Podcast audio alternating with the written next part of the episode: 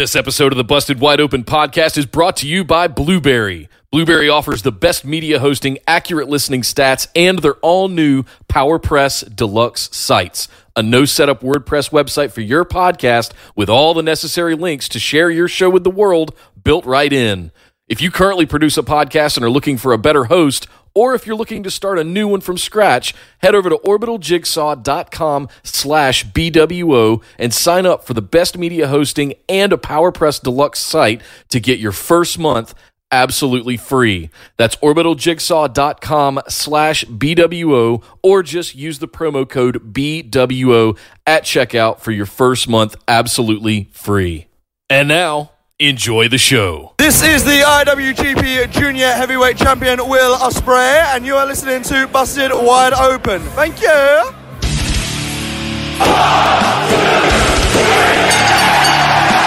You're listening to the Busted Wide Open podcast, dropping the elbow on the hottest topics in sports entertainment and the world of professional wrestling.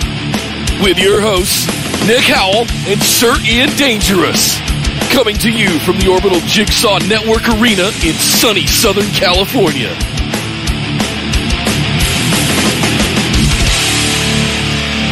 Welcome back to the Busted Wide Open podcast. But if this is your first time joining the show, I'd like to welcome you to our patron mailbag series, episode number 22. Hmm. My name is Nick Howell. And I am Sir Ian Dangerous, and welcome back to the show where we answer your questions. And by your, I mean if you're a patron of the show and you have uh, subscribed, then we're going to answer your questions. If you're not a patron of the show, you can still listen to our answers, but it's better if you go and, and put your questions in yourself by going to patreon.com forward slash BWO and signing up and helping us with the show. And speaking of which, thank you to all everyone who has already done that and who is a patron and is helping us do this show and supporting us. We love you and thank you so very much for that. We can't wait to answer your questions on this very show today. Yes. Love doing it. Yes, and it, it- listen, it's it's March 7th already, guys. It's time. It's time. You need to sign up this month. You can go ahead and take advantage of all the perks this month because your entry will get you into the WrestleMania Patrons Pick'ems Oh, Challenge. Oh, yeah. So, yes, defending undisputed champion Chris White will be defending his uh, Patron Pick'ems Championship for the first time at WrestleMania. No pressure. you had to win the Royal Rumble. That means you're going to defend it for the first time at WrestleMania. I mean, no big deal or nothing. But if you guys want to get in on that, you just have to be in at the $5 tier. That also means you get access to the show notes every week and the ability to ask listener questions for this very special series that used to be our listener questions, but it was so good and we enjoyed it so much, we broke it out into its own dedicated series called the Patron Mailbag. So enjoy. If you have not checked out all of them, there's 20 plus other episodes with all kinds of fun, random questions that Sir Ian and I have tackled over the last oh, 22, 21 weeks now. All the way back to October when we launched this. So, hope you guys have enjoyed it. We absolutely love it. BWOpodcast.com. Links in the description below if you're watching here on YouTube. You can find links to all of our stuff. Make sure you're in our Discord for Elimination Chamber tomorrow night and for the upcoming shows all throughout the week for live chats. Make sure you're in Facebook and make sure you're following us everywhere else. And again, BWOpodcast.com for all of those links as well as in the description below right here on YouTube. We got a lot of questions today to get through, Sir Ian Yes. Dangerous, so I'm going a little bit fast. Do it. So let's get rolling. Kicking things off with Martin from from across the pond. Yeah. What's your favorite special entrance? Give one in NXT, one in WWE, and one outside of WWE. Uh, let's do that one first, then we'll do the second question. Okay. Um, uh, by special entrance, do we mean like special event modification to an existing entrance, or what? What's your take on that question? Hmm. I What's don't your know. favorite special entrance I don't rather know. than just entrance? Um, I, brr. I mean, it's hard to beat Rusev coming in on a tank. Yeah. That's the one everyone kind of goes for. I was there live for that, and it was amazing. Um, man, uh, I think I think everyone listens to the show knows that I'm a huge mark for Aleister Black's entrance when done right, and the one where he actually had the band there live was particularly awesome. Um, let's see. Triple H has had some hilariously over the top, ridiculous ones that were awesome. Yeah, the the Terminators at uh, WrestleMania. Oh God, the Terminators. that was so ridiculous. Um, the one with all the bikers. Yeah. Uh, I mean, it's hard to beat Taker. You know what I mean? As far as like just of all time, the and, and his entrance gets just longer and more extravagant every single time. I mean, I was reminded about how epic it can be. Ironically enough, at Super Showdown, this very last one, where you have AJ standing in the ring looking like, you know, someone just pooped in his Cheerios, and Undertaker's coming out with this wall of fire behind him, lightning bolts and just huge pyro fog and smoke and it's just like you know it's the coming of a god and it, Right. it's it's hard to beat that one um and at this point all of undertaker's entrances when he does one are special. So it's hard for me to to but so i'm just i'll just off the top of my head i'll just go with the Aleister black one and the undertaker one. Special um mention to drew mcintyre coming out with the uh the scottish bagpipes. The actual um the police uh band that was oh that was good So if you if you had to do one in NXT, one in WWE, and one outside of WWE, um, for me, the one outside of WWE happened this year back in January when Kazuchika Okada came out. Holy crap! And, did and had the graphics and his hand motions were perfectly timed with Oh. the graphics as they came up. That was a- I, that was I, chills. I jizzed. I, I just I, I just all over myself. That that was that was a production like I, I had never seen before. You're like Randy It Randy was- Moss in uh, or or Randy Marsh in South Park. Right? Oh, when the, when he finally gets Spooky internet, right? ghost. It was a spooky ghost. Kazuchika Okada. It wasn't Kazuchika Okada's entrance. It was a spooky ghost. Yeah. Um, WWE for me would probably, God, I'm I'm just Edge's return is just really at the top of my mind right now. Still with the with the Rumble return. Can you imagine his entrance at WrestleMania this year? Oh, it's gonna, gonna be it's gonna be explosive. spot. Oh God. I ooh, I just got chills thinking about it. Uh, NXT, I'm having a little bit of trouble with. Um, because they usually do, they don't usually go over the top with their entrances, What? What? but probably at probably Aleister. At takeovers, they absolutely do. Cause uh, uh, Nakamura coming out with the violin players, uh, or what about one I know you liked was uh, Viking Raiders coming out with the full like vi- all the Vikings. And they come up from the floor, they have the huge long entrance, beating the drums No. and everything. no, I'm gonna pick Demon Finn.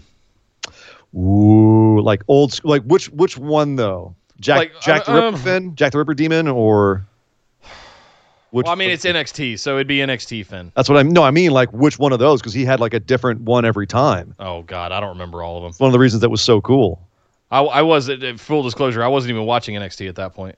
I, I've gone back and watched a few select things, um, but the yeah, just Demon Balor has my heart. Boom, boom, boom, boom, boom, boom. Yeah, oh, I have, I've got to say, like the one that sticks in my mind the most is Jack the Ripper Demon, but I think there was another one I liked better. That one seemed a little bit too corny after the fact, but I'm with you, man. Like NXT Demon Finn was, whoa. There was a couple, but then remember we got to the main roster and he started. They started getting like the swirling clouds graphic, which was really cool too. I don't know, yeah. but yeah, uh, yeah there you go. He also asked, "Is there one toy that you had as a kid that you'd kill to have now?" You know what's funny? I didn't have a lot of wrestling toys as a kid. I was like a Transformers and He Man. I don't think it has to be wrestling toy. Oh. he didn't say wrestling toy. I just assume we're doing a wrestling show. I just assume. Yeah. Um, you know, I actually have an interesting story about this. Uh, I actually gave away most of my childhood toys, um, either donated them or gave them away. Um, and any one that I actually like wanted to keep, I kept. Like I've still got some. Like I've got my original Boba Fett figure lying around here somewhere. Um, I, I kept all the ones I wanted to keep, so there's not one that I'm missing. But uh, I think the funniest thing was is I was a huge Star Wars brat, and I had a whole bunch of those little like Star Wars figures, right? Um, and I had like the Darth Vader carrying case, and you could like open it up, all the figures were inside. Right. You know what I mean? Um, And I found that case with all the figures inside a few years ago, and um, one of my good buddies here in LA is actually uh, shout out to Nathan Hamill, who's uh, who's Mark Hamill's son, and he also is a big toy collector. And so I ended up giving that case of all these old Star Wars toys Oh to man. Nathan Hamill and just had this moment where I was like, this is weird, you know, because as a kid, a big Star Wars fan, like the most iconic moment for me in movies as a kid was Luke walking into Jabba the Hutt's palace, dressed all in black, missing a hand, and just hardcore after the crap he'd been through in Empire Strikes Back. Like that was my dude right there. Love me some Han Solo, but Luke walking into Jabba's palace, not giving a single F, was my dude. So to have all of those toys that I had because of that, and give them to Luke Skywalker's kid was just a weird circular thing for me. That's meta as hell. Yeah, it was it was it was weird as hell. But no, to answer his question, I don't like all the toys I had as a kid that I wanted to keep. I kept. So no, I don't have one that I would kill for because I've got it still. So I I had I was really big into GI Joes, uh, like a lot of kids were in the '80s, and I had the Cobra Terrordrome, which was the the, the Oh, yeah. circular base, and my stepbrother had the USS Flag. We had both of them, oh, Jesus and Christ. they they took up the entire garage. And we would we, we literally put carpet down in the garage so that we could go out there and play GI Joe, so we didn't tear up the house. Uh, I'd love to have both of those back. Um, they're worth a small fortune now. Oh, I bet. Um, if uh, among collectors, the other thing I'll throw out there is I had a slew of NES game cartridges, including you know all the Mario Brothers. Right. I had the gold. I had the golden Zelda cartridge. Yep. Oh yeah. Because you bought it or when it first came out, you pre-ordered it or whatever it was I think they all were sold. uh. When I in the 90s when I graduated high school and went off to college, I left my collection of cartridges with my cousin who was much much younger, who commenced to get into a lot of bad stuff and basically pawned them off. Oh. Uh, I, I don't really know what he did with them. I'm assuming they're I'm they're assuming gone. he's dead now. At the No, bottom of, a, uh, of- of cement shoes at the bottom of a river. that's a touchy subject. Um, Oh. we'll leave that for another therapy Ooh. show. Ooh. But not he's he had a few few close calls. Ooh boy. Uh, but Sorry, yeah, who knows? I would I would love to have all of those. There were at least a hundred of them cartridges Yeah. of of any NES games because I've still got my my original NES. I've still got it. I've got my NES Advantage controller. Still got it. I had the robot. Don't know where that went. Uh, I've still got my Sega Genesis. Still got all my PlayStations. Still got all my Xboxes. I, I'm missing all my games though that I had, and I just wish I could have those back. You know, it's funny. Um, it was when you mentioned the uh, the GI Joe ones. It reminded me of some toys that I don't have anymore that I do wish I had. Sectaurs. Do you remember Sectaurs? They were like no, I they was were a- like I was GI Joe and Micro Machines were So, my two things. this was right at the end of my my childhood toy collecting. Um, Sectaurs came out, and they were these like tall, really cool articulated toys, like the big GI Joe size toys, right? uh, yeah, okay. That's what made me rem- remember it. Um, really, just weird, like a future dystopian, like post-apocalyptic world, and they rode around on giant bugs, like giant gnarly monster dragonflies and spiders. And the toys that you get, you had these big tall toys, and you could get uh, the bugs. You had like a little glove, and they would turn into the the feet of the bugs, and the bugs would be on the the big plastic things would be on the back of your hand. They're like little puppets. So you could have your toy right on the back of your hand and fly around with it. And the, I wish I had that. I broke the shit out of it because I just played with it to the point where it was broken. I would love to have the Sectaurs back. I even have the I didn't have the comic books, and the comic books were cool as hell. There's a really cool story behind them. So if you don't know about the Sectaurs, I think they did like a YouTube video or two. There's a couple channels that like talk about old toys. They talked about like the Sectaurs and all of that. Um, you can still find a lot about them. They were cool as hell. Those toys. So there, that's Wow. that's my answer. I had a pretty impressive Micro Machines collection as well. I never got into micro machines. I loved cars. I- I that was would a make that makes sense. Yeah. Redneck kid from North Carolina. We love cars. Yeah. Makes sense. Thank you, Martin, for your questions. Really good ones. Enjoyed that one. Uh, next up, Will asks, uh, let's say based on what happened at Revolution, that Hangman turns on Kenny down the road. That's I think Nick's it's happening. That's next idea. Uh, who in the world would help? Would that help? Just Kenny? The Bucks are already looking like dicks. Hangman is over, but the crowd will be confused if he turns on Kenny, who is not quite as over right now. I just hope that's all another swerve. Uh, I think I think Kenny's going to be fine. No, well, I but I, I agree here with Will. I don't I don't think they're gonna have like the Young Bucks already look like dicks. Cool, keep going on that path. Have that Matt Yeah. Jackson versus Hangman Page feud, um, and we can kind of understand where Matt's coming from. But they had no problem kind of working heel uh, at the last show and still being faces at the end of it. Like you've already established that, and Kenny's kind of like the lost in the middle, like why are mommy and daddy fighting kind of thing, right? Right. So to me, it doesn't help Hangman to go heel right now when he's so beloved by the crowd. It wouldn't help Kenny for Hangman to face him because we want to love Kenny, like like Will says. But Matt's already in that nebulous place. And you can understand why Matt would be mad at him, but still boo him, but still like him. I think the dynamic is already set up for that. So yeah, I agree with that. so that's that's kind of why I'm seeing that more than I'm seeing Hangman turning on Kenny. Like they'd have to do some work. uh, if they had him turn on Kenny for it to to to be a good idea. And I think that's what Will's saying here. So yeah. It, it, it's a good point. It's a very solid point. And like your analogy that you made, mom and dad are getting divorced. Who do you want to go live with? Do you, do you want to go with do you want to go with the Young Bucks? Do you want to go with Kenny or, or with Hangman if you're Kenny? And it, it, I don't know. I don't know. It puts. I feel like it would be more dynamic if it if they did draw this out a little bit longer and continue to show the angst of Kenny, focus on him trying to make a decision between the two. I just love that. I I, just- I, I love that analogy because it's like, you know, mommy and daddy, right? Let's say the, the young bucks are mommy, and she's like, she's just kind of cooler. She's she's a cooler person. You like her more, but you know, you're kind of living with dad. He's got the house and the nice car. You're kind of Yep. stuck with dad. He's those kind of cool. those He hangs out with the. He drinks beer and he hangs not, out with the boys. really, he's not really that nice to you, but you know, you're you're kind of stuck with him, and it's not bad being stuck with him. He's got some nice stuff. He's got the video games at the house and everything. Like, yeah. all right, but you know, mom's kind of mom's mom. Yep.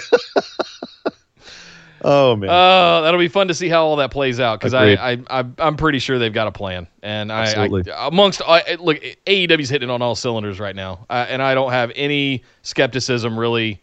You know, even with the reboot of the women's division that's happening, I'm going to give that some time. We saw Big Swole get a win this week. Mm-hmm. Maybe that's some more infusion of you know, and I and I love that it's you know it's inclusive talent. Let me I'll say it that in the nicest way I can. Sure. And Cody Uh, Cody has said that you know for all the, all the major angles they've got about six months planning ahead, so that they they, they plan six months ahead on it. So Yeah. and it seems to be panning out, frankly. Awesome. Great question, Will. Great and solid point Mm. as well. Thank you. Mm-hmm. Uh, next up, Brian. I know it's only been one week since the genius decision to have Goldberg beat the Fiend, but if they really felt compelled to have Goldberg win the title, do you think that it would have been much been a much better idea if they had Goldberg beat Mr. Rogers Bray Wyatt instead of the Fiend? And anything would have been a better idea than what we got. Uh, he says, obviously, I'm against either booking, but in my opinion, if you had Goldberg beat Bray Wyatt and not the Fiend, I would have actually it would have actually made sense. Hashtag WWE logic, and the Fiend would have still been considered unstoppable. So this goes back to one of my points where I've made that they need to keep the two separate. It needs to be a dual personality kind of thing. Sure. Stop saying the Fiend Bray Wyatt and just say the Fiend or Bray Wyatt, and it would it clear would a lot be a lot better, up. but it, they, you know, I, I that's not even my big issue here. Um, they, I, I agree in the sense that they could have done it where Goldberg beat Bray, but then people would have been sitting there going, "So wait, Bray intentionally lost to Goldberg by by he knew he he couldn't beat him as Mister Rogers Bray." So you'd have to have some sort of story development, and this seemed like it was just so hot shotted that they didn't have time to build anything like that. Um, it, they could have protected Bray way better with this. There was a lot of things Yeah. they could have done. It was an absolutely bizarre piece of booking, and obviously, right now they're trying to downplay it and sweep it under the rug. So it was just, I think it felt like let's just get it over with and just rip the band-aid off and just do it. You know, We've seen the Fiend survive Seth Rollins and Hell in a Cell. We've seen him survive Daniel Bryan and his 18 hellacious kicks and all that. and- oh my God, he survived everything, but you But- know, but, one shit jackhammer. You know, a couple spears and a shitty jackhammer, and he's he's down for the count. Uh, I'm just sorry. Was- that's that's had it been believable, I, I, and it had. I, just I I still find it hard to process. Look, Like I'm gonna a- stick to what I said on the previous show.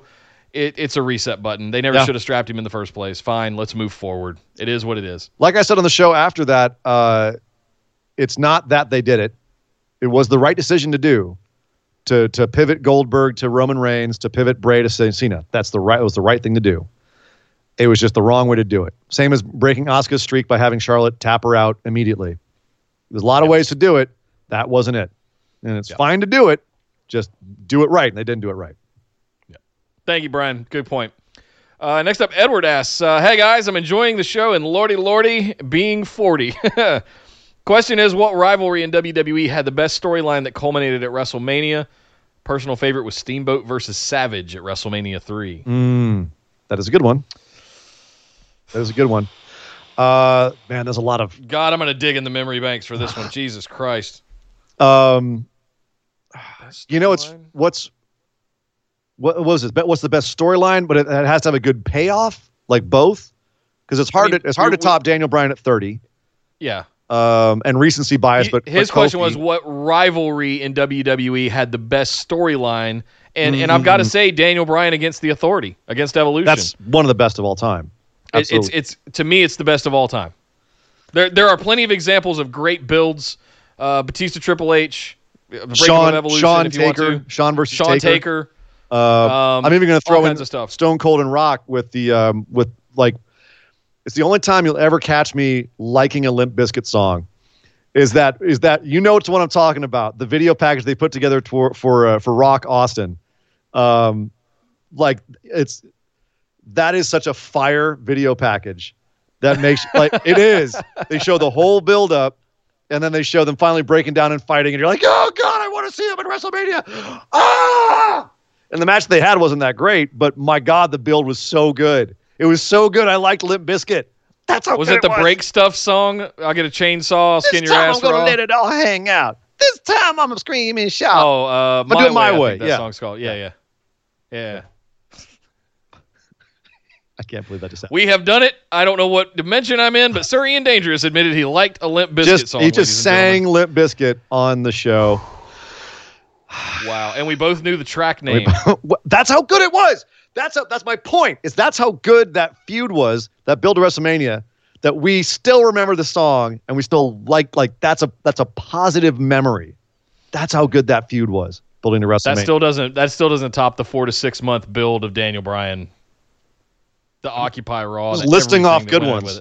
Yeah, um, yeah. Steamboat versus Savage. I honestly don't have much memory of. I, I need to go back and watch a lot of that stuff. It's funny. I Um, yeah. I don't. I don't. I didn't live through it, but in hindsight, the uh, Andre Hogan build was really good because that's that's like, Yeah. How's that's that's a, built. It built an iconic moment in a mediocre match. Yeah, good know. point. Good point. Thank you very much, Edward. Next up, Jardy de Wanamaker uh, asks, "Hi guys, I don't know if this has been asked before, but what is your guys' favorite wrestling video game of all time? Mine is SmackDown. Shut your mouth." You know what's funny is I didn't play a lot of wrestling video games. I think I played 2K16. Was that the Cena one? I think that was. Um, and then that and I played I got 2K18 and got frustrated with that really quickly when the universe mode stuff was pretty lacking. Uh, I will say this: we started building the BWO universe last night on Twitch with a with a handful of you. The customization is incredible. Like, yeah, I have one good thing about the damn game. Yeah, I mean, just well, you can build your own arenas, you can build your own title belts, you can build your own ro- superstars, your own graphics. All of this stuff is all possible. So we're gonna have a lot of fun with that over the course of the next year, building out this entire BWO promotion in WWE 2K20. So stay tuned for that. Make sure you subscribe. Twitch.tv slash busted wide open, by the way. One Uh, more thing we got to promote. I, I'm going to say mine is probably No Mercy 2000. Um, what came around the whatever it was No, no Mercy that came around to that around that time. That's the one I played the most of.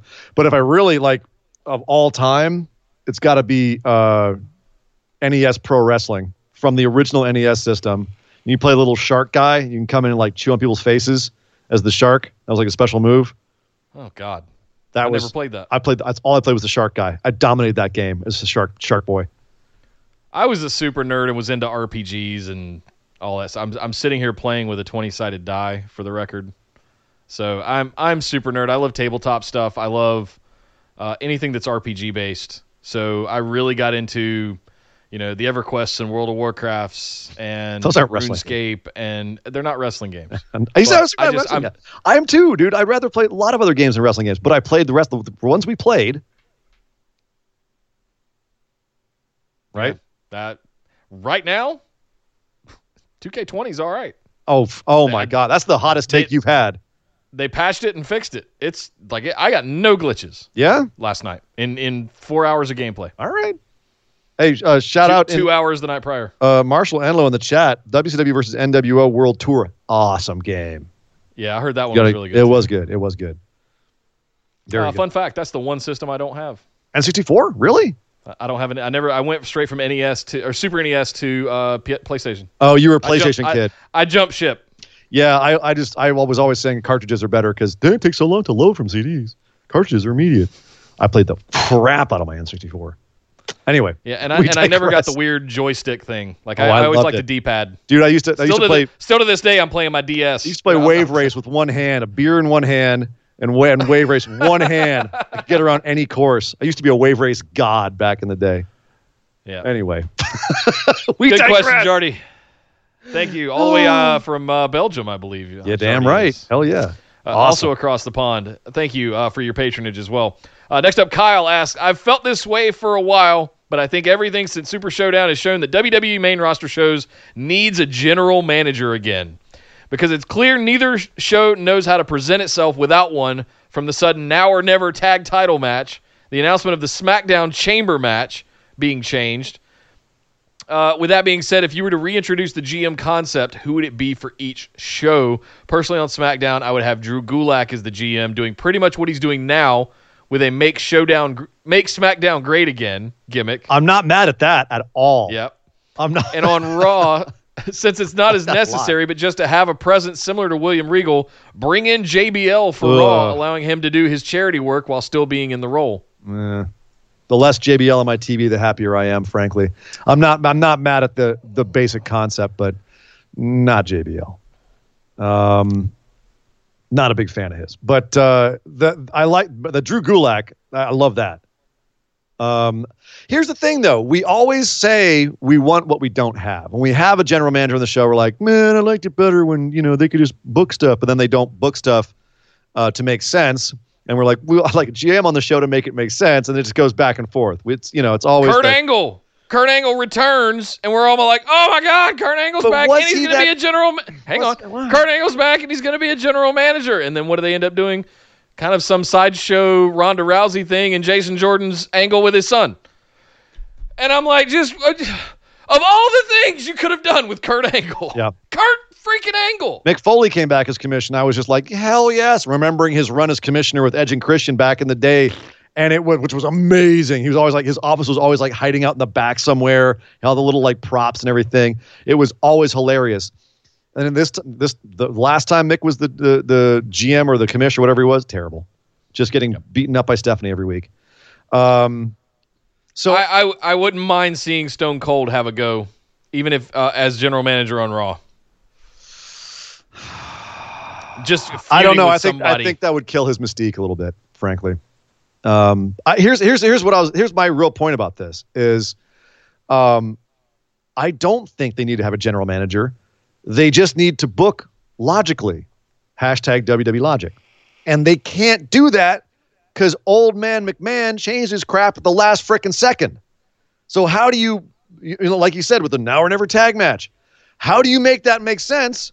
Well, one way is to get a general manager out there to just arbitrarily be like, remember the remember the the uh, the anonymous general manager Michael Cole reading off of a goddamn computer. That was just a way to get stuff booked and just have like, oh well, yeah, it's just it's just to happen. Okay, why? Well, the anonymous general, general manager said so. Who's the anonymous general manager? We don't know. Um, Hornswoggle, I guess. We don't know who it really is. Never really explained it. Stupid angle. It was another like thing they just did just to explain their crazy booking. How about we don't need a general damn manager, or if you do, it's like real NXT where he's just a presence who's there, but he's not always on there. He's just you know he's there, but he doesn't ever really do a whole lot, Yeah. right? Um, unless he has to, and right. it's special when he does. Exactly. Like I I love the Drew Gulak make SmackDown great again. That's funny. That's funny. I love that idea. Um, Open up SmackDown with him giving a PowerPoint presentation to uh, training sessions and things Sure. to some of the undercard uh, backstage. but my point is you don't my point is you don't need a general manager. No. You just need to have things make sense. That's all. Um, I, I liked the Constable Corbin stuff, but they didn't take it far enough. You know, uh, I, it grew on me really fast, And then died on you really But- fast too. and then it, then I was just over it. yeah, you know, exactly. and they and they they took it out to the middle of the ring and summarily executed it right in front of all of us, and let us know exactly what they think about it. So, whatever. Man, you know, you you and I, I, am and with I, you. I don't I don't want GMs. you and I always call back, like we call back to this damn show all the time, but it's because we were both in love with it. Lucha Underground, man. Was there anything better than Dario Cueto? No. Oh my God. The, one of, the- I mean, they called out Johnny Ace in the chat. Marshall called out Johnny Ace. Good call, but that was that was funny. Um, and I also have a soft spot for Teddy Long, going one on one with the Undertaker. But come on, Dario Cueto was amazing. Anyway, Thank you very much, Kyle. Uh, next up, Brandon asks, "Sup, Pod Gods? We're not gods. well, Thank you, though. not the God, I don't think. No, no. Uh, with Cody and Jack Gallagher's new tattoos, I was wondering, do you guys have any favorite and least favorite tattoos on wrestlers, and why? Not either of those. No. Um, see, nothing's popping to mind. I'm a I'm a massive fan of Randy Orton's skull sleeves. Like I I've I've envisioned doing something similar for myself because I've got kind of half sleeves going on, and I love like if you look really close at his tattoos, there's like really faded. It's like a almost like the Terminator movies where you see him walking through the the skulls. It's almost like a his whole arm underneath, and there's some depth to it. You can see the skulls that are at the bottom, and there's like stuff wrapped around everything. That's one that I really have always appreciated. I, you know, I'm a kid of the night. I'm a teenager of the '90s too. I got a bunch of tribal shit like Batista and Randy, but you know, it is Uh, what it is. Yeah, it is. It is. Um, I'm trying to think. You know, it's funny because I never really think too much about wrestlers' tattoos unless they're really like really bad, like Cody's and Jack Gallagher's. Um, whether it's obtrusive, like like Kevin Owens' weird little Brahma bull that he had, that was just not good. He's now since got it covered up. Um, Got a giant dinosaur skeleton. I, which I think is left- hilarious because I think that's a nod to Vince McMahon's T Rex skull that he has on his office wall. Uh, I don't know if that's true, but if it is, that's hilarious. Um, yeah, I'm trying to think of who ta- whose tattoos really stand out to me. I I like Ricochet's "Be Fearless" on his on his chest. I always thought that was classy, and I thought the same thing I about like, I Cody, like Cody's dream. Cody's Yeah. dream. You know, I always thought that was classy. Shout out to the pops. You know, Um, and it, but yeah, but subtle and like meant a lot more. Like I, I dug that. Uh, I like what Rock's done with his shoulder, um, like the big Polynesian tattoo. I like Roman Reigns' Yep. tattoo. Roman Reigns has some great looking tattoos. Like those are those are fantastic. How that's how that's uh, played out. Uh, those, Usos, those tattoos Usos have too. so much meaning. By the way, uh, Yeah. fam- their family heritage and stuff. It's uh, what do you call them? The crests. Like uh, the Scots have the uh, the the shields. The yeah, oh, I got my crest right here on my chest. So Yeah. So that it's it's similar thing. If you look, there's an entire story to Rock's entire tattoo. Yeah. It's it's about where he's from, his family, all of that stuff, and it the whole design of everything tells a story. That's what's that's what's amazing about some of those tribal and Polynesian tattoos is that there's a lot of story behind a lot of them. Not mine, but uh, you know who had the worst tattoos of all time? Lord Tensai. Cody right Lord, now. Lord Tensai. Okay. Anyone, I don't remember what for those were. anyone who gets that joke, I'll just leave it out. All right. All right. Uh, he also asked, uh, "What in general wrestling grinds your gears?" From the other pod gods at Going in Raw, they hate the "what" chants. Same. Me personally, I hate when people complain about Jericho being champ and put that complaint in the same sentence as Goldberg being Universal Champion, as if it's completely different because Jericho is not a part timer. Hmm. What in general grinds my gears? You know, I, I I lose sleep at night at the potential at how good WWE could be. Ooh. Like it, like it, like it, how good it could be. right. The potential that it has, the roster that it has, and it could very easily be back up in the four to six million, you know, view ratings kind of mark territory. It's never going to though.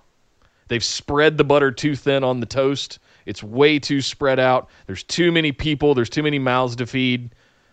That was one. Of, if you go back and look at the attitude era, there were so few people compared to there are today that they were all given like time to develop stories and things like that. And like you had these massive lightning in a bottle kind of superstars that just took over. And even Vince has said, you know, we've heard from Vince like, what do you got for Rock? What do you got for Stone Cold? And that's all he cared about. Like, well, he has to care about so much now, and or at least the creative division does. He should, but I- but he doesn't. Right. And I, that just really winds me up sometimes. And I just, I find myself just introspectively going, God, it could be so good every week. Mm-hmm. It could be one of the best things on television every week. Why is it not? That's what grinds my gears. That's a that's a really good one, man. That's a that's a that's a bigger picture one. Um, you know, like the specific thing, like the what chants. I can't stand damn what chants either. That that makes me so pissed. Um, like you're Only when Stone Cold's doing it. active, right? You're actively trying to undercut the product at this point. That what the performance, the show. You know what I mean? Um, it's like it, it makes me nuts. Um, but and this is I'm just gonna pick something arbitrary because there's a lot of stuff that grinds my gears. But just the first thing that came to my mind is just the way that WWE sometimes just doesn't seem to care about presentation. Um, and it's it's not just WWE. It's a lot of it's a, it happens all over the place. But I, I tend to see it more in WWE. This kind of um, main roster, I should say, where they don't yeah. they don't care as much about um, entrances, how it's perceived, how it comes across, and so I'll I'll just focus in on entrances right now, just because that I'll just I'll just pick on that right now. So that's one thing that grinds my gears. Uh, and you've heard me say this a lot. I get wound up over entrances a lot, specifically Aleister Black's, but also everybody's. Um, where it it's like you don't have to do much to make something cool or to present someone in a cool way. And if you're someone like if you think about it as someone who doesn't watch wrestling normally, and you come in and you watch and you've got kind of a half-assed entrance and people walk out and the music is fading back and forth between two songs and it doesn't really go and it's jarring and they don't really take the care with the lights um, or Aleister is rising you know up and they don't really have him covered with fog and there's fake little candles there. That makes your whole show look like crap. Doesn't make, just make the, the performer look like crap it makes your whole show look like crap. And having just one or two people with great entrances is fine when you just watch those people. Like Seth comes in and he's got the big graphic, he's got the pyro, and he's got the burn it down, and everything's timed up and it's great. But then you turn around and you have Ricochet come out and there's a kapwing, his lasers are gone, and he's kind of stands there for a little bit and does like a little superhero pose, and I'm going to the ring. You know, that's that is that kills his perception. Um, and I'm very big on drama and theater. And I, when they don't make the easy decisions, like the simple fixes to make something effective theatrically, it makes me nuts. It makes me you nuts. can have steam coming out for Becky Lynch at 100 miles an hour from two different directions, but you can't fill that ramp with smoke for Aleister coming out to cover up a lot of the stage and make it look like he's coming up out of smoke. You can do it. You, they could do it for Finn. They could do it for Taker, but yeah, I don't know that's yeah, that's that makes me nuts. And I, I, think it plays into a little bit what you were saying too, where yeah. how good could they be? They've got all the resources, they've got all the talent. Why are you cutting corners and just being lazy? So there you go. Yeah. Um, there were a couple in the chat I wanted to call attention to. J- JB said uh, ill-fitting ring gear. Of course, she hates that. Agreed. and I specifically want to call Marshalls out. Tag teams coming out one by one yeah. with separate entrances. That's pretty yes. much that's part of what I was just saying. Like, why have Look, like so? They did something. They did something last night that I haven't seen them do in an age. But they uh, had Dolph Ziggler and Robert Roode come out to Ziggler's theme, and Alone. I was like, that with one theme and I, I think somebody said it in Marshall. It might have been you. Somebody said this is a very New Japan kind of thing to do, and I was like, exactly right. Well, and also they're trying to underline, whoever the bigger star is, they're they're coming out first with their theme, and the others trailing behind them. But they're also underlining it's Dolph Ziggler, and that was the whole point. Was Dolph right. and Otis is the bigger picture here. So it was for more than one reason. It was thought out. I felt very bad for Robert Roode, eh. but at the same time, like yeah, I, I get the other arguments for it. Yeah. But I, yeah, I can't stand it. Like ultimately, they made it work with the bar where they turned it into a hybrid entrance of sorts. Um, but for the most part, yeah, if you one person comes out with their music, other person, person comes out with their music, or worse yet, you've got both of them coming out and they just fade back and forth between the two different goddamn songs. That makes me nuts. I have the new Kabuki Warriors theme on one of my Spotify playlists. I I listen to it when I'm not watching wrestling. It's that good. God damn if they had just done that. Well, initially, we know why they didn't. They're having trouble with their music right now because you know they they don't. Well, CFOs bailed out or something. I can't remember. They, yeah, and they've got they've got like a whole uh, issue with the rights of the songs right now, so they can't get them remixed and everything. So they don't really have anyone writing them for them right now. So I, I again could be so much better. You have infinite resources. There's no excuse. I'm sorry. I'm not. That's a cop out. Right. Why can't you get someone to write your songs? There, go to Fiverr. How many you know, billions find of dollars? find some. There are mixers and masters on Fiverr for thirty five dollars. Yeah, there's no excuse. I've I'm heard sorry. fan made themes that are. Yeah. Uh, anyway, all right, we digress. Yep. Thank you very much, Brandon. Uh, we are not gods. Uh, I guess I mean, I'm, if someone asks you if you're a god, you, you say, yes. yes. You say yes. Come on. What did you do, Ray? Come on, Ray. Uh, next up, the shortest but the most complex question of all of them. Jacob asks, uh, "What is your favorite match from your favorite wrestler?" Why are you making me pick between my children? oh, Jacob. Oh, you, oh man. Oh, favorite match. Well, I got to figure out my favorite wrestler first, right? And then I got to pick the the best match with them. I mean, that, that basically, basically, this question is, what's your favorite match? And that happens to have your favorite wrestler in it, right? It's probably the three stages of hell with Stone Cold Triple H. That's a really good one.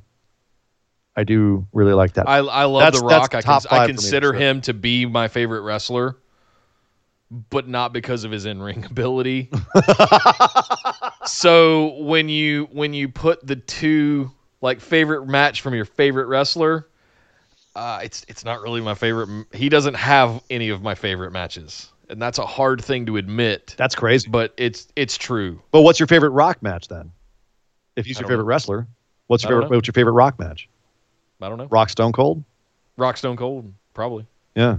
and and the build and the back and forth because that that was the beer truck and that was the everything that whole build corporate rock and all that stuff right that was that was all that was everything hitting on all cylinders all at one time and that was the that was the panacea rock stone cold Mm-hmm. Yeah, I, I wouldn't be mad at that. Um, you put a gun to my head and cock the trigger and make me pick somebody, I, I guess I'd say Mankind Mick Foley. Um, as the favorite wrestler, I guess. Although I, I again would say something completely different tomorrow. Um, and man, favorite match from him, I think, has got to be the one uh, when he won the title on Raw. yeah January 4th, I think it was. 99. Um, yeah, I think that's probably my favorite match. Even though, like, you know, he couldn't just win it clean. Stone Cold had to come out and win it for him. But just that moment when he won and they're carrying him around on his shoulders, on their shoulders, like that was just such a. And he's had better matches. It's so many better matches, but that one just Yeah. sticks out for whatever reason. Um, obviously, so many good matches, but I'll just say that. I'll just say that to be easy. there you go Boom. thank you jacob those are all you Yeah. always ask some some awesome questions like that ears are bleeding after that one. I had to think. my brain's just mush Next up, Esme Standing Bear. Hello, Podfathers. Hello. I'd like to share a theory. After Jericho leaves, I love theories. After Jericho leaves on his Fozzy tour, I think Santana will be the temporary leader of Inner Circle. Under his management, Inner Circle will become stronger than before, dominant, start winning matches consecutively. Then, Jericho comes back and immediately is expected to lead again. Santana begrudgingly passes the reins back over because he's a good soldier. Then, Inner Circle starts taking L's again. This creates friction, which will lead to Santana Jericho feud, which will lead to Santana turning face. What are your thoughts? Esme booking. Esme booking in the house. I I hashtag Esme booking, and I gotta say, Not mad at it, but what does Ortiz do then? What you gonna do with Ortiz? You leaving Ortiz out in the cold here, Esme? You're leaving Ortiz and his amazing selling out in the cold? Poor Ortiz. and his sock, his loaded sock. His loaded. Homie, don't play that. we, we were making some jokes during AW, uh, AW, AEW uh, this past Wednesday in the in the Discord chat, and I was trying to remember. I was asking our uh, our we have a, a few folks from Puerto Rico. There is a there's you know a legendary thing that Puerto Rican mothers will use or grandmothers, and this is where they'll hit you with a flip flop. They'll The use a flip flop as a Yeah. the Yeah. chancla. The chanclas, yeah. So I was like, it- how funny would it be? You know, Ortiz comes out with the feet, the socks, shoes, feet, feet shoes, whatever they are. What? But what what if he had a, a chunkla, and instead of a loaded sock, he would he would He's like not a mama. with the chunkla. You know, I know, but it's Come on. it's a I don't know. I thought it would tie into the Puerto Rican thing. It'd be funny. I actually, don't. I, actually made a cocktail for my bar downtown called Las Chanclas de Mama. It was. I'm not, I'm not even kidding you, because it. It's Marshall Marshall in the chat said Ortiz is definitely the Tanga Loa of the group. he kind of is, but like he's, Yeah, he's is. entertaining, but he's you know he's not he's not the the alpha dog. Um, but that's I okay. go more Chase Owens, but okay, I see your point. Oh, no, he's not the chase. Oh God, I don't even know what he would be. From the if you're looking at Any, all right. I don't want to get road, get on that road. I'll be there forever. Um, let's talk about Esme's Esme booking here. Yep. Um, well, okay. So I know that Esme just found out. She didn't know before this uh, because she was in the chat. And when we brought up the fact that Jericho had taken off all the Wednesdays from the Fozzy tour, she was like, "Oh, I didn't know that. I thought he was genuinely leaving." So I know that when she wrote this, she didn't know that Jericho was going to try and make it to all the shows. So Right. let's assume, for the for the sake of argument, that that that he he isn't going to make the shows. Um, even then, I feel like it's too early to have rifts appear in the inner circle unless you've got someone waiting to take the place. Santana and Ortiz are the tag team. If you break Santana off from the group, you're also breaking him off from the tag team, or you're breaking off both Santana and Ortiz from inner circle, and that leaves a big hole there, which you would have to fill. Um, so that's why I think this wouldn't actually work now. Could this work in a year when Inner Circle Yeah. has done a lot more? Yeah. I would love to see Santana get a face run. I think the dude absolutely has a face run in him. Um, and I think that's probably where that's the basis for this question from Esme is seeing that in him.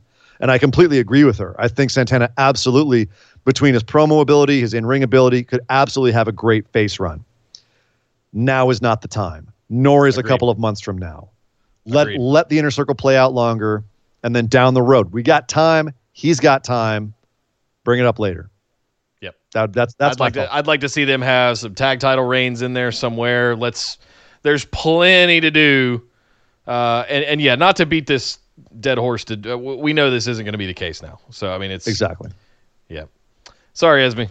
But but I like the I like the basis of the thought is what I'm saying. I, I do too. Yeah. Uh, I- like, but like you said, a year from now, let's let's let it play out. Mm-hmm. Let's not be in. Listen, we complain about short term and lack of long term storytelling in WWE all the time. Let's not try to wish that Keep it in your pants. AEW. Yes. Keep Santana in your pants, AEW. Oh man. hey now. Hey now. Thank you very much, Esme. Next up, Sean. Thanks for the weekly content, guys. It's a lot of work and effort, and just know it's greatly appreciated. We appreciate your appreciation, sir. Thank you. Thank you, Sean. Uh, innovator of the moment of positivity, yep. folks. Mop. Right there. Mop man. Mop.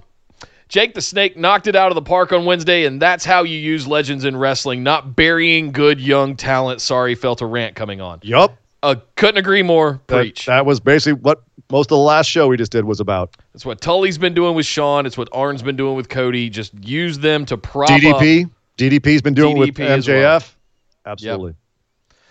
Who would you guys like to see use similarly, sim- similarly, Sasha Banks, either manager or maybe authority figure-ish on AEW? Mm. I do Who's- think they kind of need an authority figure over there because I actually thought one of the. So let me get this out real quick. Yeah. I thought I thought Cody when he made that proclamation that he would never challenge for the title again if he couldn't beat Jericho, that was going to be him stepping out of in-ring performance and being more of an executive. And it just it hasn't played out that way at all. And especially now that he's lost to MJF and now we've got Jake the Snake showing up, does he have one more little run in him and when does he become the executive? When does he become the commissioner, the the book, the the person in charge? Because we we haven't really seen that Cody yet. And frankly, Kenny and Young Bucks have the exact same positions. They're all EVPs in the in the company. They have equal share in the company. So I, I don't know. Who would you like to see used uh, similarly, either manager or authority figure ish on AEW? I'd I'd like to see Cody do that. J- Cody himself.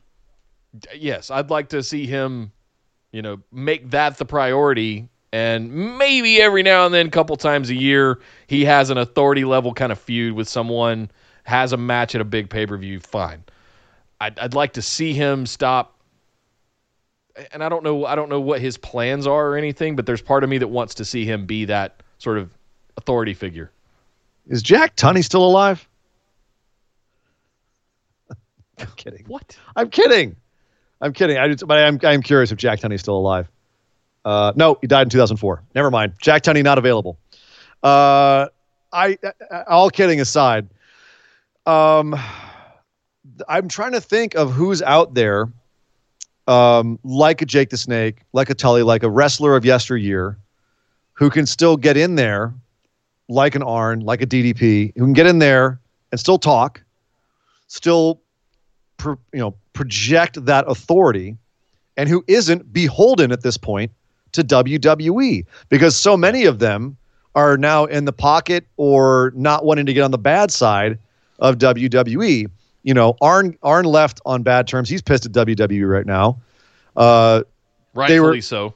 rightfully so. They, uh, you know, they weren't really using Jake, and they wanted to wash their hands of him. Um, they screwed over DDP when he came over majorly. Uh, so I know he's got no reason to be loyal to them.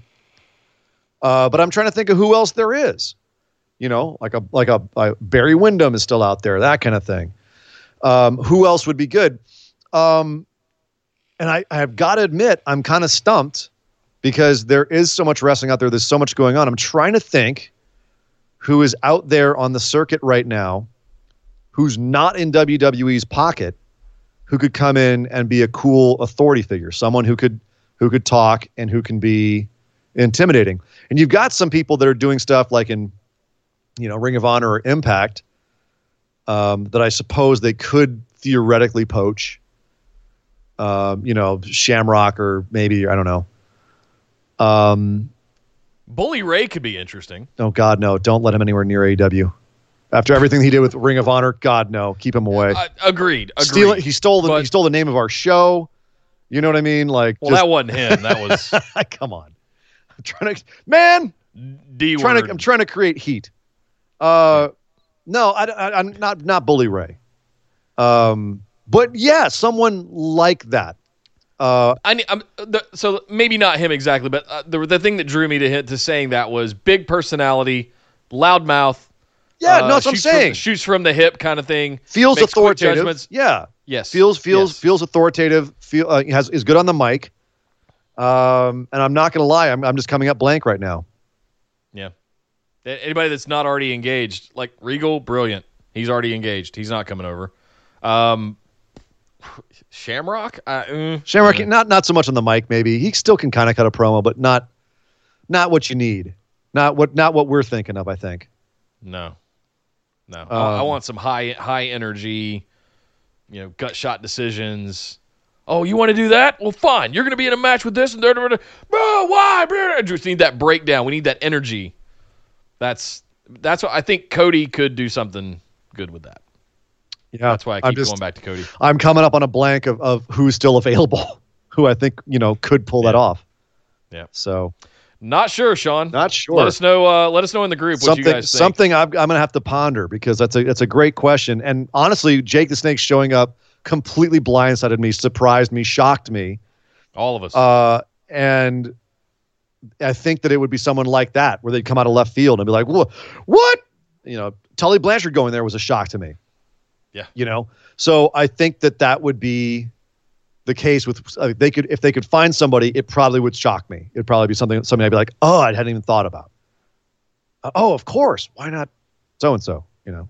Yeah.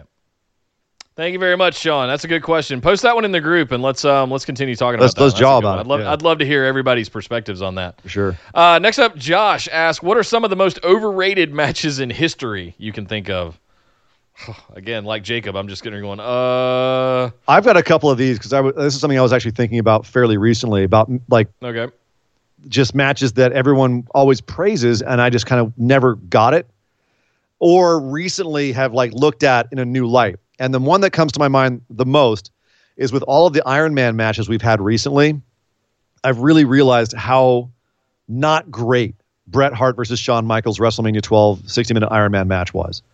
It was half an hour of goddamn rest holds, a little bit of wrestling, and then a dumb finish where they go to overtime for some reason, and you know because not, not no one can score a pinfall. Um, yeah, I mean you know it's you look you compare it with the going bell to bell between Okada and Omega and how much they packed into that time. How much story, like the exhaustion, everything, all the stories they told, as opposed to just hanging out on the floor for half the match, which Shawn and Bret did. Um, definitely a trailblazing match, but I don't think it holds up, and I think it's overrated at this point. I think people need to. I think people need need to reassess that one. Um, that's one off the top of my head. Uh, an obvious one that people have t- have turned around on and said like it's more about the event and the moment than the match itself. Uh, Hogan Andre at WrestleMania three. The match itself is garbage. It was. Uh, the finish was massive, but you know. Uh, I'll also throw Rock Hogan at WrestleMania 18. Not a great match. Brilliantly worked by both guys. Uh, brilliant of Hogan, that son of a bitch, to get himself over in the middle of that match, but not by any stretch a technical mas- masterpiece or like a good match. Uh, I think that one's overrated. Um, anything Ultimate Warrior. I think Ultimate Warrior is the most overrated wrestler in the history of wrestling, and anything with him, Hogan and Warrior at WrestleMania 6. Uh, anything with Warrior, garbage. the one that's coming to mind in, in recent memory is the stuff that we were super hyped about between AJ and Nakamura. Oh God! And and, and how it turned into dick punches. But with that, we, we, we went we went nuts on this show because we were so hyped about those two finally getting together in a proper feud with with Shin's heel turn. I, I would, and it just never went anywhere. That would be my answer if uh, if, if they, someone said, "What are some of the most underwhelming matches of all time?" Because sure. you know what I mean. Because those are yeah. more un- underwhelming than overrated. Was it more overhyped? Overhyped, maybe. I, yeah. Well, yeah. but but with with good reason. You know what I mean? Like we still didn't know what Nakamura was going to be in WWE. We didn't know he was going to take it easy. We thought he and AJ would bring out the best in each other, and so for some reason it devolved into dick punches for six months. I, I mean, yeah. in hindsight, underwhelming, overhyped, sad, but maybe not overrated because I think everyone hated it. Even while it was happening, That's, we were like, I, I was trying to do some older stuff, and but I, I just I'm having trouble with my memory banks right now. But that's the one that just kept creeping up in my head was how disappointed yeah. I was uh, in the delivery of what should have been one of the all-time great feuds. Any Hell in a Cell that people like that doesn't have any blood in it is overrated. Fair, fair, right there. Thank you, Josh. Good question. Uh, next up, Billy asks, I'm in need. Obviously, I am fully behind Roman Reigns beating Goldberg and cementing his spot as the top guy in WWE. Mm-hmm. Only, Fair enough. Absolutely.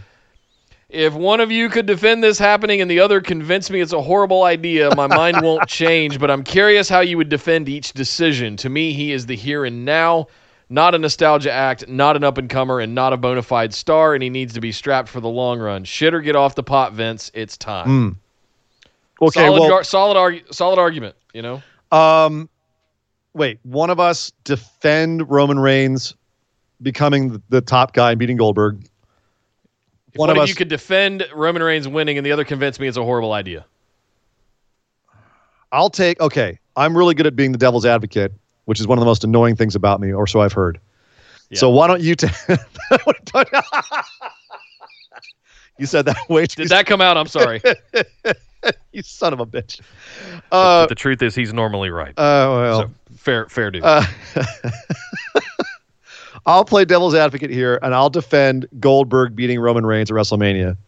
You okay. start and tell me why Roman Reigns should win. Uh, it's mostly what Billy has said here. Uh, we've we've been down this path before. It was it was a little bit of girl interrupted in a sense with Reigns out of nowhere having not the never mind. It was a little bit of interruptus with his leukemia bout that he had to deal with yes. uh, last year. Coitus, so, coitus interruptus, not girl interruptus. Coitus, uh, yeah. yeah, no. Okay. Uh, at the end of the day, it's time. We're either gonna we're either gonna go on this journey and it's gonna fail miserably, but let's all climb on the Titanic and hope it doesn't sink. I, I you know what I mean. We we've been on this journey for five years with Roman Reigns. So let's give the man a chance. Let's see if he can be the man. Like Seth Rollins has proven he could be the man. John Cena has proven he could be the man. Can Roman Reigns do it? I don't know. He hadn't had a real legit shot just yet. He's had the title for a minute, and then he had to let it go. Let's see if he can actually do it. Here's why he shouldn't. Here's why Bill Goldberg should we should win, should beat Roman Reigns at WrestleMania because Roman Reigns is not safe as the top guy. At any point, your top guy could get leukemia and be out permanently, and you've wasted all of this on that guy. Meanwhile, Goldberg is obviously still viable as a draw. People still want to see Goldberg. They're positioning him here because he still equals money. So if you have him beat Roman Reigns at WrestleMania, it solidifies that Goldberg is legitimate after having him be beaten by Brock at WrestleMania. This gets Goldberg his heat back. This gets him back in the big picture. And then once he's taken that heat off of Roman Reigns, who should now be a secondary or tertiary guy because he's not reliable as a main event guy anymore because he could get sick. He could still be sick. You could make him sick. You then use that heat on Goldberg. You use that equity you've now put on Goldberg to have somebody else come along and say, for instance, Claymore Goldberg out of the ring and take all of that equity onto his shoulders, his big, broad Scottish shoulders, and run with it and be your true main event guy. How about that for Devil's Advocate? What are you gonna do with Brock Lesnar then? Have him just murder somebody else that doesn't matter? You can still have him be in the picture somewhere. I don't know. There's there's two titles for God's sake. Man, I'm try- come on, dude. I barely pulled that off. Don't try to cut my legs out from underneath me. No, that, that was a good point. You know, it's, I'm saying down the road, you have to have, uh, you know, whoever this might be, whoever this guy you might have as the man be, beat Brock Lesnar this year at WrestleMania, be the champ, and then could possibly unify the belts by beating Goldberg, who just beaten Roman Reigns and who had all that equity on him. Really create a superstar, super monster. the mob has shown Vince that they do not want Roman Reigns to be the man. Well, until the whole And- leukemia thing, and now they've come around on him quite a bit. Yeah, but we're getting really quick back to Roman getting shoved down our throats. Wait, wait, who's So- arguing which point now? We're switching positions here. I, I understand. I'm, I'm just we've made our arguments to Billy's question, but I, I wanted to say something else. Uh-huh. Uh, the mob will determine who is, you know, the top person, right? And right now, it, it still kind of feels like Seth, the mob will. De- even though we. the mob will determine it. When is that? When has Vince ever given a crap about the mob? I understand, but we they've also determined really quickly who they don't like, and they we shat all over Roman Reigns. We screamed, "We're so bored with Roman Reigns" on this show years ago. So I, I listen. What my point is is like he, let him sink or swim on his own. Stop being wishy washy with it. Give him a damn chance to be a legitimate top guy Oh, I see you're coming back with a with a belt and stop being wishy-washy about it cement it i agree with billy's point here cement it and he'll either swing, sink or swim on his own Yeah. with, with some help from you and your booking potentially but he'll he'll hopefully si- swim and not just completely sink and we won't walk out the morning after wrestlemania to a chorus of boos uh, on smackdown that week Well, and this is the thing. I mean, I, uh, now that I can set aside the devil's advocate, of course Roman should win at WrestleMania. Of course he should take that equity off of Goldberg. Now that people are coming around on him, Vince is finally going to get his way. The thing he's wanted all this time, and people are going to love Roman Reigns, and he'll be the top guy. And and it's time. Yeah. So should have should have should have pulled the trigger a couple times, but he didn't. Yeah. Thank you billy good points uh, next up the champ chris white Champ, champ. defending his title at WrestleMania for the Mm-hmm. first time here in four weeks. What's up, gents? Three quick questions. Who had a more dissipa- disappointing run with the heavyweight title? Jack Swagger or Jinder Mahal? Jesus. Jack Swagger. Yeah, because they, they built Jinder at least had some spectacle to him. you Well, know? and Jack Swagger was built up so much, and it just, you know, Yeah. Jinder kind of came out of nowhere, so we didn't have, have any expectations. We knew it was going to be kind of crap. I think Jack Swagger's was more more disappointing. It was more of a letdown. Yeah. So uh, second question: What wrestling moment made you so angry you almost stopped watching wrestling? I've had a few of these. you've had a few recently. we almost lost you on the show a couple times. Yep. Um, I did too. I have to admit, I had a, I had a couple that I had a few, and mostly Bray Wyatt getting beaten. Um, I definitely was one of the people that almost walked away after Roman Reigns won the Rumble uh, that one year. Um, the one where Rock was pointing at him. Yeah. Uh, whatever it was, 2016. Uh, that Trying to anoint him. Oh God, that was that was bad. I was really mad at them around that time. Like kind of just in general, I think a lot of people were, and that really was the beginning of the modern slide, like where they really started going downhill. Um, so a lot of people were pissed off by that. Um, but so that's one. What do you got? Hell in a Cell with Seth and Fiend Yeah, that was a bad one. That was a really three months ago, four Yeah. months ago. Oh boy, we were both pretty hot after that. Um, Um, I honestly, uh, another time that really almost the invasion angle, and funnily enough, specifically, DDP being a stalker, in just white hot rage that they were doing that to him. White hot rage. I was so pissed about that. Um, a few, a few things that they did with the WCW guys. A few of the things they did with the WCW guys really drove me away for a while because it was just so petty and unnecessary and stupid. Shooting yourself in the foot just to be petty. It really just made it disgusted me that they were doing that just to punish them. You know, Um, Stone Cold walking out. on Brock on the Brock match. Yeah, the whole refuse to lose uh, thing. Yeah, we were we were gonna we were losing Stone Cold, we were losing all, uh, The Rock right around the same time, and it, and that was really I did quit watching through most of the Ruthless Aggression era. Mhm. Um, I just I got really busy with life and work and career started to take off and all that, and I I came back around around 2010 2011, but I missed a lot of the that because Rock and Austin were leaving right. and I was like, I was done. That was what that was what I was invested in. Them and DX. Right. The, the that made wrestling. Those three made wrestling for me You know, it's uh, in, yeah. in that era. You know, And it's when they left, I was I was kind of like, well, that's that then. I'm out too.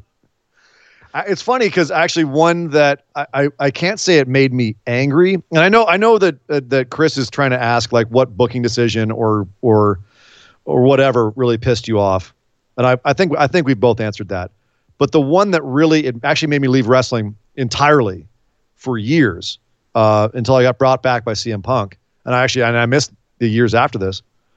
Um, I've had to go back and catch up because I've missed I missed some really good stuff. Was uh, and it didn't make me angry, but it really upset me, and it changed my perception of a lot of wrestling, and it changed my perception of a lot of my favorite matches, and, and, and a lot of a lot of things that went down. It, it really it really messed with me, and that was Chris Benoit killing his family. Mm. Um, it Mm. just it really it it messed me up inside, and just con- considering it and, and contemplating like every aspect of it. Just it, to this day, it just it's like it's like someone peed in my wetsuit. You know, it's it's it's worms in my shoes. It's just ah horrific, absolutely horrific, and I've had to get past it, but that one almost almost took me out of Yeah. it. That's tough. Mm. All right, his last question says, "Please settle this for me. Everyone always says X Pac's name in the NWO bec- was because he was the sixth member. When he was six, I thought six, it was- six, six, six, six, six. I thought it was because the one, two, three kid added up to be the number six. Help. Uh, Thanks for all that you do. You guys do. Thank Easy answer. It's both. It was because Okay. of both. It was it was a double symbology. Um, he was not only the sixth member, but one, two, three added up to six. So they were like, "Oh, it's look at the double meaning." Uh, so that's at least that's that's what uh, both he and Nash have said that it was it was both. So Thank you, champ. Uh, we got one more that snuck in here. Um, because he's in the chat, I definitely want to get it in for him. Yep. Marshall Yeah. asks, last but certainly not least, evening, fellas. During the Evolution episode of the Ruthless Aggression series, they talked about Orton and Batista being handpicked to become instant stars. What superstars of any promotion would you stick in that position in today's era and could instantly be at the top of the card for years to come? like just Uh, anoint anoint them. They're low on the card now. You anoint them and they become big stars. Well, when you say in that position, I'm assuming I'm going to pluck two guys out. I'm going to put them right next to two legends. Right. That's And- that's what I mean. and they're They- going to get that rub. like right? what's happening with Sammy Guevara right now. bingo? Bingo. That was the first one I was going to bring up. Thank you. it's the most obvious one. Like Sammy Guevara is getting that he's getting anointed right now in front of our eyes. Sammy wa- has been an indie darling for the longest time. Few Uh, years, well. PWG was on Lucha Underground. You know all of that. The, this time is AEW is the first time a great majority of people are getting exposed to Sammy Guevara, Uh-huh. and he's he's killing it. He's absolutely killing the game. Um, and then you have the other guy, Darby Allin, coming in, who's going into matches with some of these guys, and they're he's getting he's just going lights out, right? So who what superstars would you stick in that position in today's era, and could it instantly be at the top of the and could instantly be at the top of the card for years to come? Um, Austin Theory and Yuya Uemura. Austin Theory, I agree with. Uh, I don't know enough about the other one. He's a he's a young lion in New Japan right now. The dude is he's gold. Shooter? No, Shooter's great too. I, I think they, that I think that Shooter already kind of had that a little bit. He already had a little bit of anointing by being with Jon Moxley. It's why everyone Yeah, knows the Moxley rub. and yeah. and he's now over there in, in England, you know, pretending he's Tanahashi. Um, I think the Shota Umino or Shooter uh, is already kind of he already kind of got it a little bit, a little bit. He's not not as you know not apples for apples, but um, I'm trying to think who else is I young. feel like what he's described, what you're describing here, Marshall, came to be with the Shield.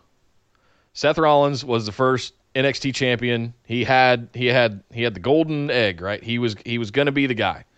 And then you take Dean Ambrose and Roman Reigns, plop them down right next I to think him. all three of them. They were like, the we Shield. got we got three that are that any one of them, and they all ended up being world champions, U.S. champions, tag champions, IC champions. Like I think they're all grand, uh, whatever you call it. I don't know if they, all have. They have them all. I- grand slams. yeah, they don't think they ran everything. They like not all of them have Money in the Bank. Not all of them have uh, Rumble wins, but like Dean like She- uh. Sheamus, I think has everything but the IC belt. Okay. Or did he finally Sheamus? get? The, yeah. No, I'm talking about Seth Rollins. No, I understand that. I'm saying people who who, oh. who have every accolade. Oh, okay. I think Sheamus has everything but the IC title. I have to double check myself. I don't think Roman has money in the bank. No, I don't think he does either. Dean does. Seth does. Yeah, but And- but, I, and but Dean and Seth Dean didn't win and the Seth Rumble, are both but they didn't win the Rumble. Is that counted towards Grand Slam though? I thought it was There's one beyond Grand Slam. Like you can there's there's there's getting all of the titles, and then Oh. there's getting all of the accolades. Got it. Okay. So Beating the game, basically. right, you've done everything. Uh, we've got nothing more for you here to do. Yeah, you have uh, done, you've done everything. Uh, It's like completing achievements. who? Okay, okay, right. Who? Who else? Who could be anointed? Who's young? Well, Batista wasn't young, but um, who should be rocket strapped? I think is what he's saying. Who should be, like you said, who should be put with some uh, veterans who can give them advice because you want them to run the company for a while. Who can be the top of the company? I think I gave mine. Um, I think I think you know Austin. The- Austin Theory reminds me a lot of a young Randy Orton, maybe without the the mental problems, but um, he reminds me a lot of that. So I think I think he could be one. Uh, I, I'm looking at who's who's in their early 20s. I'm looking at uh, Rhea Ripley, Toni Storm in the women's division. I'm looking at uh, Velveteen Dream. Uh, I'm looking at folks that are NXT superstars today, but maybe people outside of that don't know who they are. uh huh. They're getting ready to at WrestleMania. Um, we'll see. I you know, but yeah, I, I'm looking down there at like how did how did the Shield come up? They came up through NXT. Sure. How did how did a lot of these folks come up? They came up through NXT. Who's down in NXT right now in their early to mid twenties that have superstar written all over them? Austin Theory. Maybe the grander audience, Austin Theory. Austin. Theory. Uh, yeah. But he still feels a little bit like generic wrestler A. Sure. Like we were saying. On so the did Randy. show, Have you they seen? to- Let's look at Randy. Look at Randy when he started Sure. off. That's the same Sure. thing. Sure. Who do you have? I mean, Yep. who else? Who else do you see in NXT that could do that? Velveteen Dream. Hmm. I think he's. I think he's got Nope. too much character at this point. I don't know. I feel like he's already. He's already done. Is he already there? Yeah, like that what maybe. you're saying? Maybe. Yeah, like he's already. He's already past where Randy Orton and Batista were, where they were when they were tapped. Do you know what I mean? Like I'm. I'm. I'm looking for someone who's almost a little bit like generic wrestler A, and needs to be molded by a legend, while they're being tapped to be the number one guy. That's kind of. That's kind of where I was going with it. Maybe it's just someone we haven't seen on TV yet, and they're hiding in the back, waiting, waiting. I think Patient. I feel like that's what they're doing over in AEW. With with Tully Blanchard, with Arn Anderson, with well, Cody doesn't need it, but I mean That's kind of what I mean. Yeah. Shawn Spears, great example. Yeah. Maybe they sort st- of plucked plucked out of obscurity, and he comes out day one, hits Cody with a chair shot. Whoa, who's this guy? Yeah, but he's also more interested in running his wrestling school and kind of just being there part time. I think they would stick someone with him, like for like his tag partner. Maybe they pull someone out of obscurity, Simon Miller, and make them a star. Simon Miller. why? That's why. That's why. That's why.